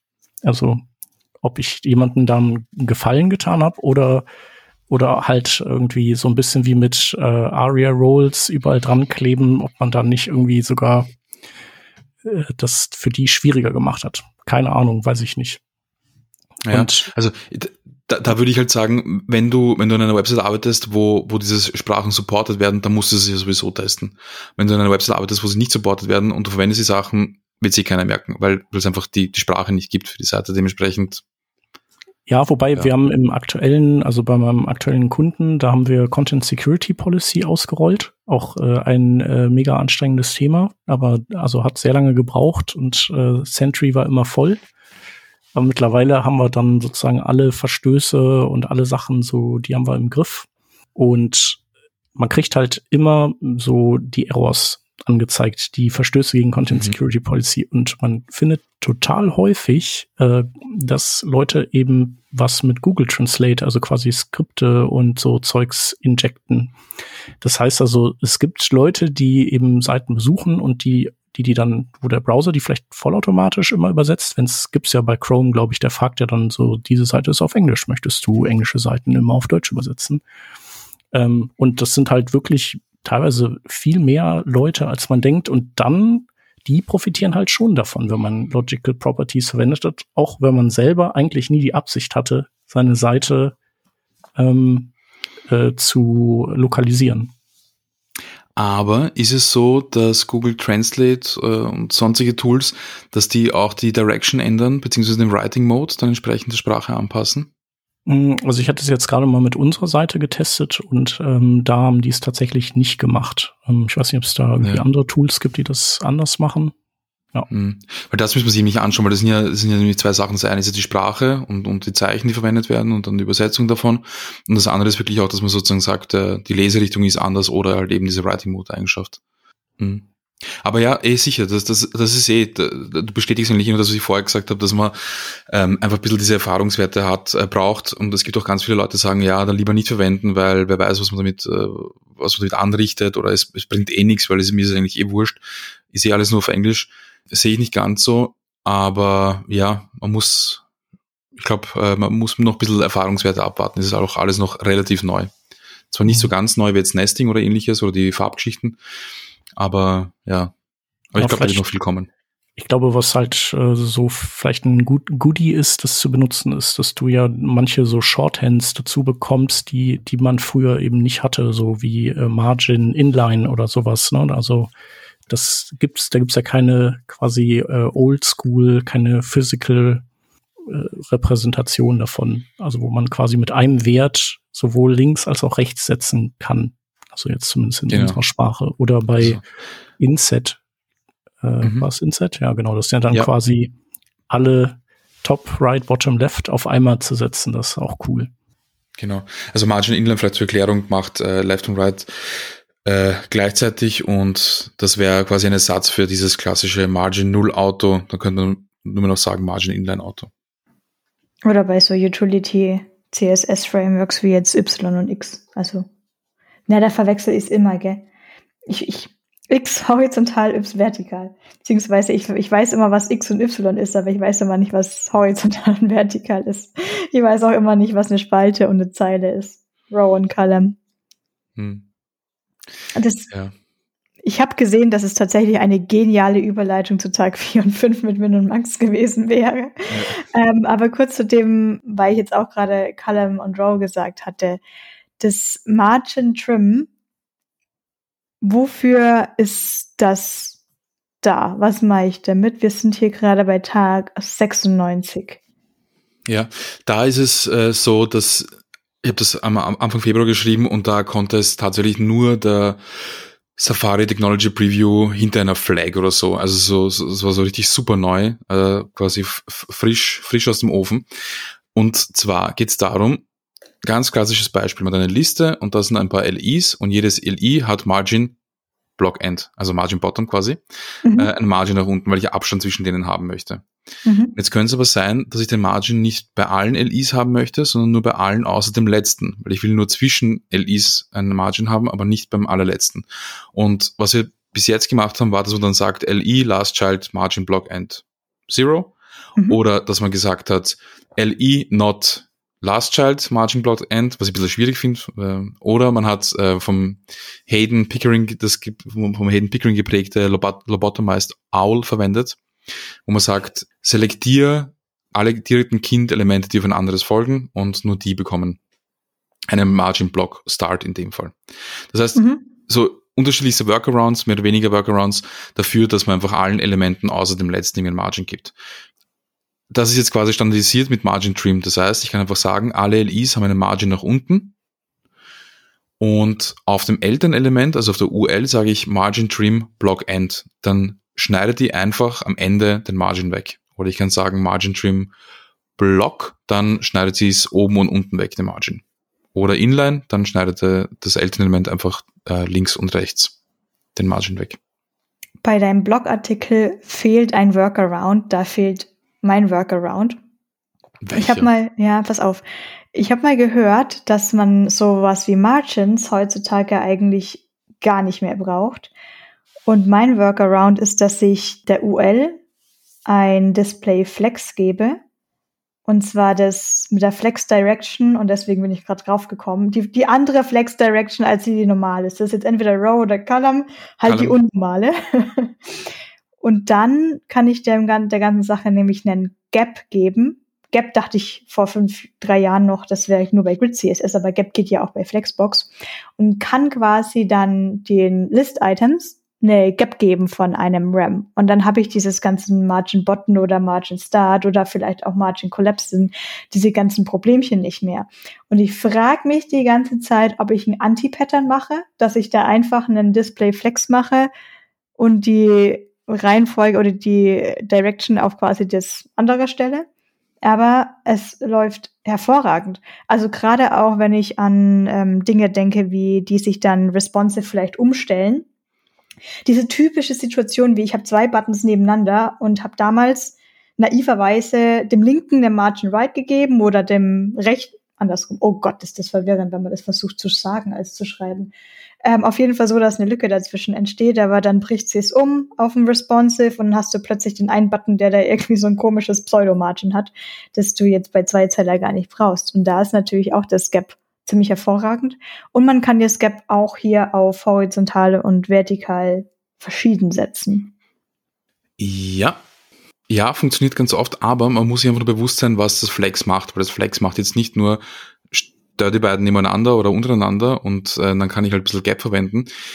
Eh, so verwende ich es auch, nur muss einfach klar sein, dass dann auch noch äh, Justify Content mitspielt und Align Items und Align Content, dass dann auch noch passieren kann, dass ich vielleicht sehr viel Inhalt habe in einem Kindelement, dass das dann vielleicht das Elternelement streckt und so weiter. Also das Elternelement und die Kindelemente, die verhalten sich einfach ganz anders, wenn sie in diesem Flex-Kontext sind. Das ist so das Einzige, was man ja was mir jetzt auf die Gachen, auf die, auf die Schnelle, Entschuldigung, auf die Schnelle einfällt, äh, was irgendwie äh, wichtig ist, dass man sich einfach bewusst ist, dass man jetzt in der Flex-Welt ist und da gehen Dinge einfacher kaputt, wenn der Inhalt nicht erwartet ist oder wenn er nicht sehr standardisiert ist, wenn es nicht einfach jetzt nur ein Wort ist, sondern wenn es vielleicht mal ein Satz werden könnte oder dann vielleicht mal ein Bild reinfliegt oder sonst irgendwas. Ja, also ich denke, Flexbox-Probleme oh ja. haben wir wahrscheinlich alle schon mal durcherlebt. Ich glaube, gerade wenn sich Flex auch noch selber verschachtelt, wird's merkwürdig. Und mhm. ich kenne ja auch noch meinen berühmten Hack, aber ich weiß, oder nicht meinen berühmten Hack, aber einen berühmten, den ich sehr oft verwenden musste und ich weiß schon gar nicht mehr warum eigentlich. Irgendwie eine Min-Width auf Null setzen, damit die Width dann richtig berechnet wird. Der Chef nickt schon genau. wissend.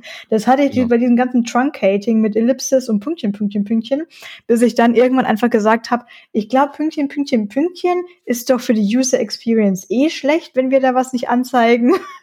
das war dann mein ähm, nicht technischer Bug Report oder Ums Workaround-Solution für, ich konnte diesen Bug, CSS-Bug gerade nicht fixen, habe stattdessen gesagt, Pünktchen, Pünktchen, Pünktchen, eh eine schlechte Idee. Wir haben doch Platz. Ja, genau, darauf wollte ich raus, auf dieses Min-Width, weil ähm, standardmäßig ist die Min-Width auf Auto, wenn es äh, irgendwie ein Flex-Container ist und ähm, äh, äh, besser mich auf, falls ich was, Falsches sage. Aber äh, sobald das der Fall ist, kann das Elternelement vom Kindelement gestreckt werden und dann, dann schauen Dinge seltsam aus. Und wenn ich es dann auf Min with Zero setze, dann wird es halt nicht mehr gestreckt. Ich glaube, so war das so circa. Oder ist das? Ja, und das, äh, du kannst, wenn du jetzt äh, drei oder zwei Elemente in diesem Flex drin hast, die unterschiedlich viel Content haben, dann schrumpfen die nicht quasi in gleichem Maße, wenn du nicht Min-Width 0 setzt, weil die quasi äh, quasi in die Welt starten mit einer Min-Width, die, äh, glaube ich, Fit-Content-Breite hat. Und ah ja, okay. Genau, und dann das, das will man halt oft eben nicht, auch wenn es eigentlich ganz cool ist, dass es so ist, aber oft will man dann wirklich so, hey, linke Box soll immer so breit sein wie die rechte Box, auch wenn links vielleicht irgendwie viel mehr Text drin ist. Ja. Aber wir können uns einig sein, dass Margin Trim, weiß ich nicht, zehn Jahre zu spät kommt. Also, wenn es jetzt wirklich jetzt vor, ich sage jetzt, zehn Jahre ist eh realistisch, weil wann ist, wann ist Grid? Grid ist vor sechs Jahren rausgekommen, also Flex ist auch schon ein bisschen älter.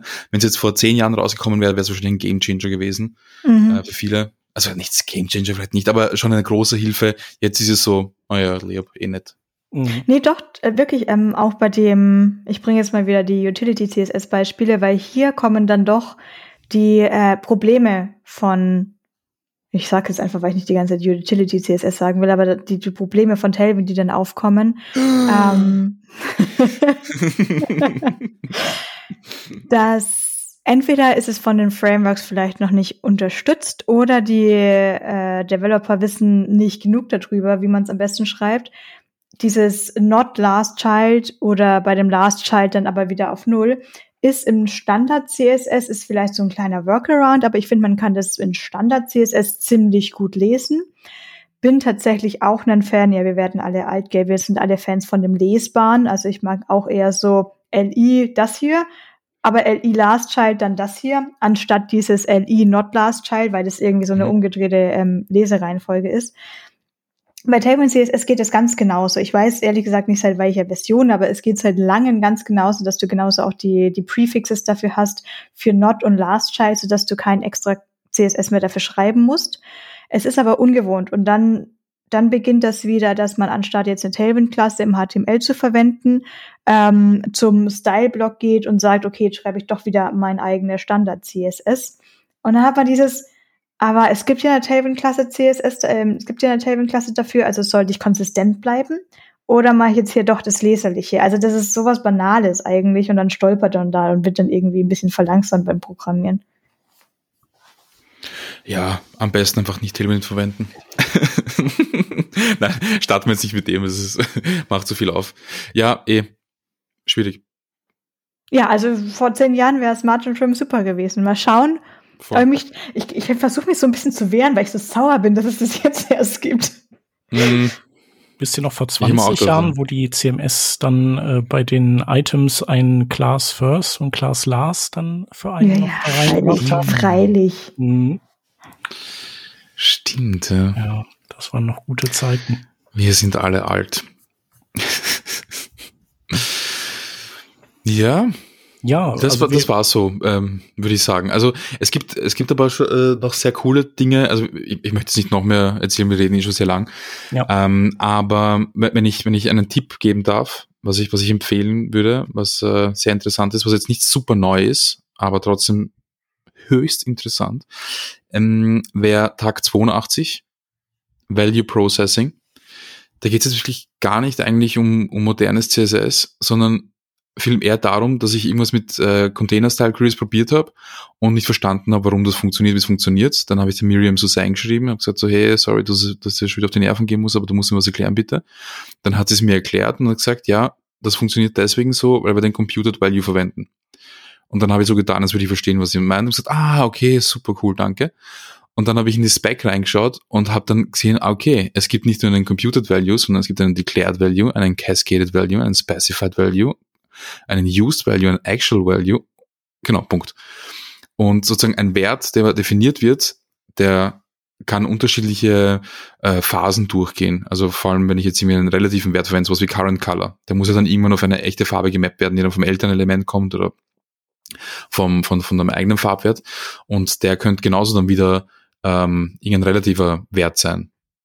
Und ähm, Genau, das ist irgendwie sehr, sehr spannend, sich das mal durchzulesen, welche, welche unterschiedlichen Phasen so ein ähm, Wert durchnimmt. Das ist ein Tipp. Dann würde ich euch noch empfehlen, ähm, Tag 63. Der Unterschied zwischen Inherit, Initial, Unset und Revert. Ich habe sicher vergessen wieder. Also vielleicht könnte es jetzt wieder geben, wahrscheinlich nicht. Ähm, aber das ist auch sehr spannend, mal zu wissen, wo, woher überhaupt. Also Inherit kann ich, Unset, glaube ich, weiß ich jetzt und Initial habe ich tatsächlich nicht gewusst, was es bedeutet. Und das ist auch so äh, CSS 101 mehr oder weniger. Auch ganz spannend. Bei dem Inherit würde ich kurz einspringen. Ich glaube, du hattest da schon vor Jahren einen meiner Lieblingsartikel, in dem du beschrieben hast, äh, mit diesem Reset CSS, wie einfach es doch auch eigentlich ist, so einen Button oder einen Link mit Inherit oder irgendwas, weiß ich gerade nicht mehr, ähm, zurückzusetzen. Auf jeden Fall war das auch eine Sache, die ich dann oft gerne verwendet habe, weil man, ich war auch teilweise so, ah, das ist jetzt so viel Arbeit, das zurückzusetzen in dem Kontext und etc. und festgestellt habe, nein, es ist sehr, sehr mhm. einfach, das zurückzusetzen. Ja. Ja, eine Kombination. Es war, glaube ich, all initial, dass du sozusagen die alle Eigenschaften auf den Initialwert setzt, wie er in der Spec definiert ist, und dass du dann hergehst und sagst ähm, Font Family Inherit zum Beispiel. Also dass du sozusagen alles nullst so wie es in der Spec definiert ist. Das heißt, die, die äh, Browser, der User Agent Style Sheets umgehst, aber dann gewisse Dinge, die du aus dem Elternelement rausholst. Also eine Kombination aus äh, Initial und Inherit. Genau. genau. Also ich habe einen Blogartikel auch gleich wieder gerade gefunden. Den ja. schicke ich mit in die Schaunotizen. Cool. Und noch ein letzter Tipp, und das hat mich so geflasht. Ähm, Tag 29. Nein, sorry, warte mal. Blödsinn ähm, Tag 74. Da geht es um Important in Cascade Layers und wie es funktioniert. Ähm, aber eigentlich geht es hauptsächlich darum, wie Important funktioniert. Also ich habe jetzt einfach, ich arbeite seit fünf, über 15 Jahren professionell äh, in dieser Branche und ich habe anscheinend nicht gewusst, wie Important funktioniert. Ich habe gedacht, ich weiß es, aber offensichtlich habe ich es nicht gewusst. Der Consultant. Ja, aber zu Kunden gehe ich, hallo, Experte, Important, Profi. Ähm, nein, es ist tatsächlich schon so, aber was, was sozusagen im Hintergrund passiert und man merkt es quasi nicht. Äh, und so richtig kommt es erst heraus, wie Important wirklich funktioniert, wenn man mit Layers arbeitet. Das werde ich jetzt fix nicht versuchen, äh, nach 80 Minuten Gespräch äh, wiederzugeben. Aber ich kann sehr empfehlen, am Ende des äh, Artikels, wenn man nicht lesen möchte, gibt es ein Video von der Juna, wo sie es auch nochmal erklärt. Weil ich glaube, sie, also wenn, wenn ich ihre Reaktion mir anschaue, sie hat es auch nicht gewusst. Sie war auch sehr geflasht. Ja. Das ist ein großartiger Cliffhanger. Ein 5-Minuten-Video, das schauen wir uns an. Genau, aber äh, ich wollte nur sagen, äh, ging mir genauso. Äh, und Ich habe es auch erst geschnallt, als der äh, Bramos seinen Talk gemacht hat. Der hatte auch noch mal einen über eben Cascade Layers und dann hat er eben auch noch mal quasi aufgearbeitet, wie funktioniert die Kaskade und ja, schon irgendwie cool. Aber es ist halt so ein bisschen, also ich glaube, wenn du dich am Anfang hinsetzt und diese ganze Theorie jetzt erstmal lernst, bevor du die erste Zeile schreibst, ähm, das funktioniert nicht. Also kennen wir auch aus der Schule, ne? Wofür lerne ich den Scheiß? Aber viel cooler ist es eigentlich erstmal so damit zu arbeiten und dann nachträglich nachzulesen oder irgendwie aufgeschlüsselt zu bekommen, warum passieren die Sachen so. Ne? Und dadurch, dass man dann Bezug dazu hat, dann schnallt man das halt auch und dann, dann ist das wirklich so augenöffnend und super spannend. Voll. Und damit schließt jetzt auch ein bisschen der Kreis. Also wir kommen jetzt quasi wieder zum Anfang zurück, weil es war wirklich sehr mühsam. Es war einfach höllisch, weil ich habe ich hab's durchzogen. Ich habe die 100 Tage wirklich durchgezogen, außer die Wochenenden, die habe ich freigehalten. Aber ich habe es äh, geschafft, das wirklich in diesen 100 Tagen zu, sch zu schreiben. Aber ich habe mich selber sehr unter Druck gesetzt und es war einfach dann teilweise einfach wirklich nervig und auch einfach schwierig, dann irgendwie das mit der, mit der Arbeit dann hinzubekommen, weil ich ja trotzdem meine Stunden machen musste. So gleichzeitig habe ich auch wirklich viel gelernt. Und ähm, deswegen auch diese letzten drei Tipps sind so Standard CSS und die waren für mich fast die wertvollsten, weil die neuen Sachen, die kann man sich ganz gut durchlesen, aber ähm, eben diese, diese zugrunde liegenden Konzepte so richtig zu verstehen und mal äh, so zu verstehen, damit du andere Dinge verstehen kannst, das war irgendwie sehr, sehr wertvoll. Also es war schon sehr cool. Genau, und damit steigerst du ja quasi dann deine Consultant-Fähigkeiten ja am Ende dann auch wieder, ne? Also, ja, und den Stundensatz vor allem. Und den Stundensatz. ja. Genau. Cascade Layer verstanden. 10 Euro mehr. ja, aber das ist nee, ernsthaft, das ist eine ganz großartige Liste und ich schaue schon jetzt die ganzen einzelnen Tage durch. Also es ist sehr schön kurz, prägnant geschrieben. Ich habe übrigens ChatGPT in der Zwischenzeit gefragt, ob es has, has, not, not has erklären kann. Ich glaube, es konnte es. Ich habe es nicht verstanden. Ich war noch mehr verwirrt. Ähm, ich glaube, von der, der ganzen. ist danach äh, rund down gewesen. Der konnte nicht mehr. Ja, ich, ich frage gleich, ich, ich versuche es gleich mit GPT vor nochmal. Vielleicht kommt was anderes raus. Aber ich glaube, von dieser ganzen Liste ist Day 48, 48. Äh, Warum drehen wir auf Deutsch jetzt? Eh, Entschuldige, ganz anderes Thema. Bei Tag 48, Inset 0 ist, glaube ich, das, was ich am häufigsten verwende von der ganzen Liste weil das ist dieses Top 0, Right 0, Left 0, beziehungsweise auch mhm. da gibt's ja nur Left und Right 0, es ist ganz super zum, zum, zum Zentrieren. Ähm, und, und, und auch vertikal, weil ich hatte da nämlich auch letztens über was so einen Loading Spinner. Und zufällig war das tatsächlich was absolut positioniertes, weil das war während ein Bild hochgeladen wird. Ich kann es ja schon anzeigen, weil im Browser ist die Datei schon vorhanden, aber ich will sie noch an Browser hochladen, äh, an Server hochladen. Und ähm, habe Design-Team kurz gefragt, kannst du das auch vertikal zentrieren? Und ich wollte schon kurz pauschal Nein antworten, aber es ging dann doch ganz einfach.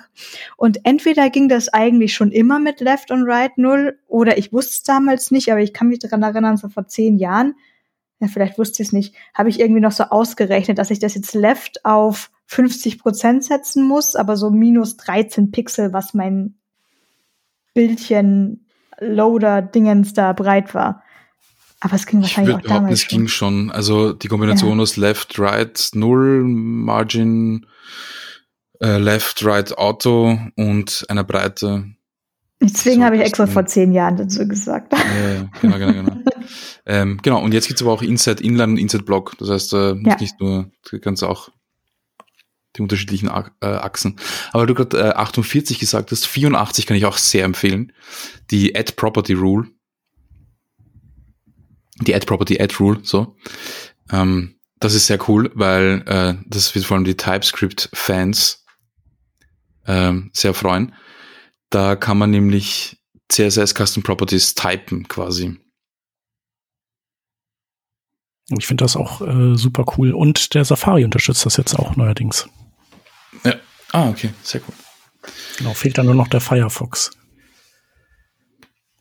Ja, recht oft in letzter Zeit. Has zum Beispiel. Ja, aber müsste, also ist ja so quasi so im Begriff, ähm, äh, stable zu werden, auch bei denen, glaube ah, ja, ich. Okay. Das also hinter Flex hängt das noch. Ich vermute mal, Ähm, also das sieht man auch bei Safari, die äh, bei den letzten Releases haben die sehr, sehr viele Bugs gefixt, die auf äh, Has zurückgehen. Und mhm. das ist so quasi deren Dirty Checking. Also, weil die quasi umgekehrt müssen die sich, müssen die das Dirty Checking ja im DOM machen. So, wenn zum Beispiel eben Element nicht mehr Fullscreen ist, dann kriegt das halt, dann hatte der Safari auch mal hier und da bei so ganz seltsamen Pseudo-Klassen und so eben noch so Bugs, die halt Leute dann bei der Benutzung rausgefunden haben. Und ich vermute mal, dass ähm, das beim Firefox wahrscheinlich auch, auch sowas ist. Äh, kann mhm. ich mir auch gut vorstellen, dass das eklig ist. Okay. Ja, äh, super, super cooles Projekt von dir. Also äh, ich kann mir das gut vorstellen, wie du gelitten hast. Und äh, aber jetzt, wo du es halt gemacht hast, dann äh, danach ist ja immer echt cool und äh, du hast ja auch schon, also deine äh, Consultant-Fähigkeiten und Gehalt äh, konntest du steigern damit. Du wurdest zum CSS Day genau. eingeladen, Ego, das Ego ist ja auch super. Genau. Ähm, richtig cool und wirklich alles äh, mega geile äh, Themen, die du, die du da rausgepickt hast. Und äh, genau, also wir haben jetzt relativ lange darüber gesprochen und trotzdem haben wir, glaube ich, nur die Hälfte irgendwie erfasst und manche Dinge muss man ja auch dann quasi in Code sehen. Genau, ähm, genau, genau. Ja, äh, ein Effekt gab es noch. Ähm, ich habe seitdem, glaube ich, nichts mehr geschrieben. und das wird sich ja. auch nicht so bald ändern. Wann war das letzte Post?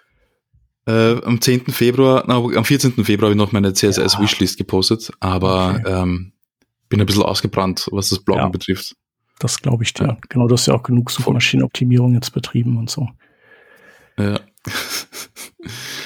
Super. Ja, ja. Dank dir für deine Zeit, fürs äh, Dasein. Ähm, ja, vielen Dank für die Einladung. Gerne. Vielleicht kann man das, äh, kann man äh, noch mal eine zweite Einladung aussprechen, weil du hattest ja eigentlich auch mal Lust über ähm, quasi HTML First äh, Content Management Systeme mhm. oder Generatoren zu sprechen. Vielleicht äh, machen wir das einfach noch mal dediziert.